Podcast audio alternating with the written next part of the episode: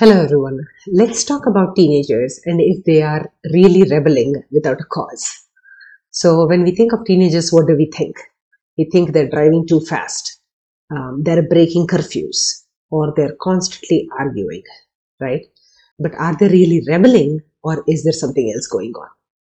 So teenagers, their actions and their behaviors always feel like they are seeking independence or they are evolving into their own separate identity.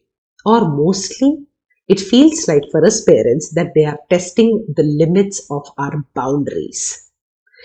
But here is the truth. So, teenagers are literally physically, emotionally, and psychologically evolving. Their prefrontal cortex, which is the part of the brain which is called the thinking cap or the judgment center, is not fully formed until the age of 25. So their brain is still evolving. For the next 10 years, it is going to evolve based on the experiences that life gives them. So what they're doing is, as they are evolving into their own separate adult, they're trying to understand the world around them. They're literally trying to understand what they see on TikTok or Instagram or Discord or Snapchat. They're trying to evolve their peers. They're trying to see media, celebrities, and they're trying to understand what are the ideals of life. They're trying to understand how to walk, talk, and dress. So as they're constantly evaluating everything that is unfolding around them, what they're doing is they're synthesizing all this information and they are trying to generate their own ideas out of it.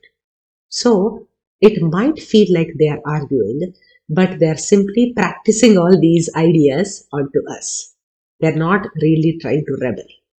Because let's face it, studies show that half of the teens that are surveyed at any given point of time say that they have experimented with drugs, alcohol, and sex.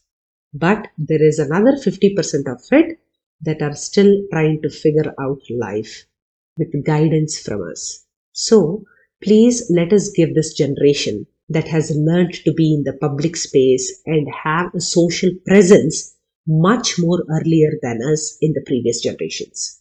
So let's give them a chance. Let's be patient with them and let's try to understand their side of the story. Thank you.